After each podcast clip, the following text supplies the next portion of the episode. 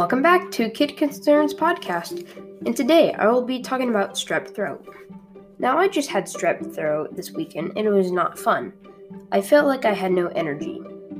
The Mayo Clinic says that, quote, strep throat is a bacterial infection that can make your throat feel sore and scratchy.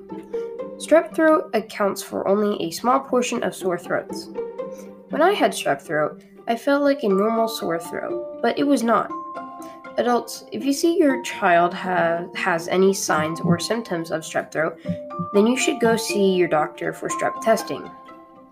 Mayo Clinic says that, quote, signs and symptoms of strep throat can include throat pain that usually comes on quickly, painful swallowing, red and swol- swollen tonsils, sometimes with white patches or streaks of pus, tiny red spots on the area of the back of the roof of the mouth, soft or hard palate, swollen, tender lymph nodes in your neck, fever, headache, rash, nausea or vomiting, especially in younger children, or body aches.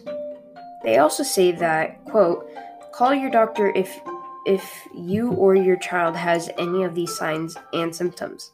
A sore throat accompanied by tender, swollen lymph glands, a sore throat that lasts longer than 48 hours, a fever, sore throat accompanied, by a rash, problems breathing or swallowing, or if strep have been diagnosed but a lack of improvement after taking antibiotics for 48 hours. Thank you for listening to Kid Concerns podcast, and I hope you have learned something new. Bye.